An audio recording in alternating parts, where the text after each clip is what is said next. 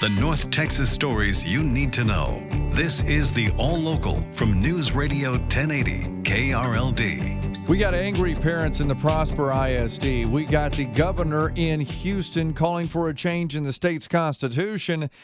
And could we see Dak back sooner at quarterback? Welcome to the afternoon All Local. I'm Austin York. Following allegations of sexual abuse in the district, the Prosper ISD has voted 5 to 2 to hire an outside law firm to investigate what district officials knew and when they knew it. Parents waited for hours to speak during a board meeting today, angry that the district wasn't more transparent when the bus driver was arrested. I guess what all the parents want to know is would we have knowledge of this or is everything going to continue to be swept under the rug? This could have been sent out May 11th, the day that Frank was arrested. So, there are protocols out there to do that. And because that wasn't done, that falls on the superintendent. The allegations of abuse came when a family filed a lawsuit against the district claiming the bus driver abused two girls more than 100 times last year. The girls were aged five and seven at the time.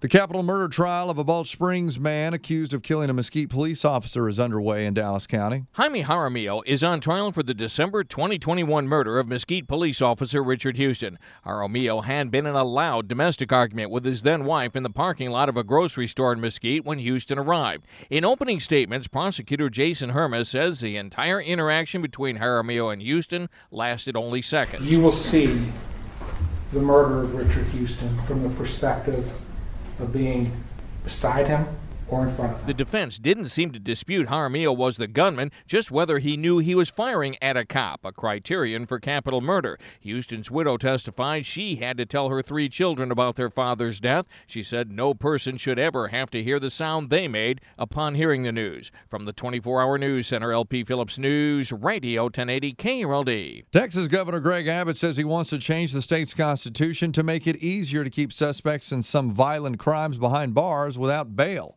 He met with members of the Houston Police Officers Union to criticize judges in Houston who are granting bail for people accused of violent crimes. The Harris County revolving bail door is literally killing people.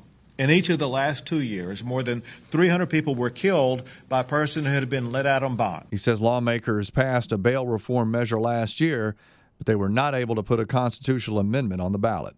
The Fort Worth Police Department launches a new program that aims to prevent a traumatic experience from getting worse at school the next day. The Fort Worth Police Department is working with the Education Service Center and the Fort Worth ISD to launch the Handle with Care program. It notifies the school when a child witnesses something upsetting like a violent crime or a major car accident.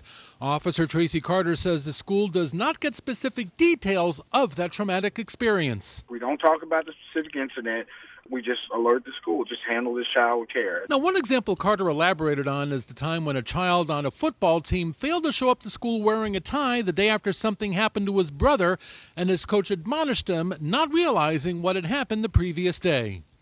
From the 24 Hour News Center, Andrew Greenstein, News Radio 1080, KRLD. City of Dallas is putting a new focus on professional sports. Officials at City Hall convened a new committee dedicated to keeping sports franchises here and attracting new ones. Dallas Mayor Eric Johnson says that can be a long process with big payoffs for the local economy. We need to be thinking now about what we can do to position ourselves in the future to be more competitive in this industry. Earlier this year, the mayor said Dallas could support its own professional football team since the Dallas Cowboys don't actually have their headquarters or play their games in Dallas. From the 24 hour news center, Stephen Pickering, at News Radio 1080 KRLD. Speaking of pro sports, maybe the Cowboys won't be without quarterback Dak Prescott for that long. Today, Cowboys owner Jerry Jones told 1053 The Fan the team will not put Dak on injured reserve because Jones believes he can come back in just four weeks. We uh, feel very good after surgery, after listening to the medical people, uh, that uh, Dak has a real chance to uh, be back out there throwing the ball pretty quick. Couple of injuries, and now many Cowboys fans are ready to give up on the season. But Jones has this message. It can be looking very dark, and then it can reverse on you in an instant.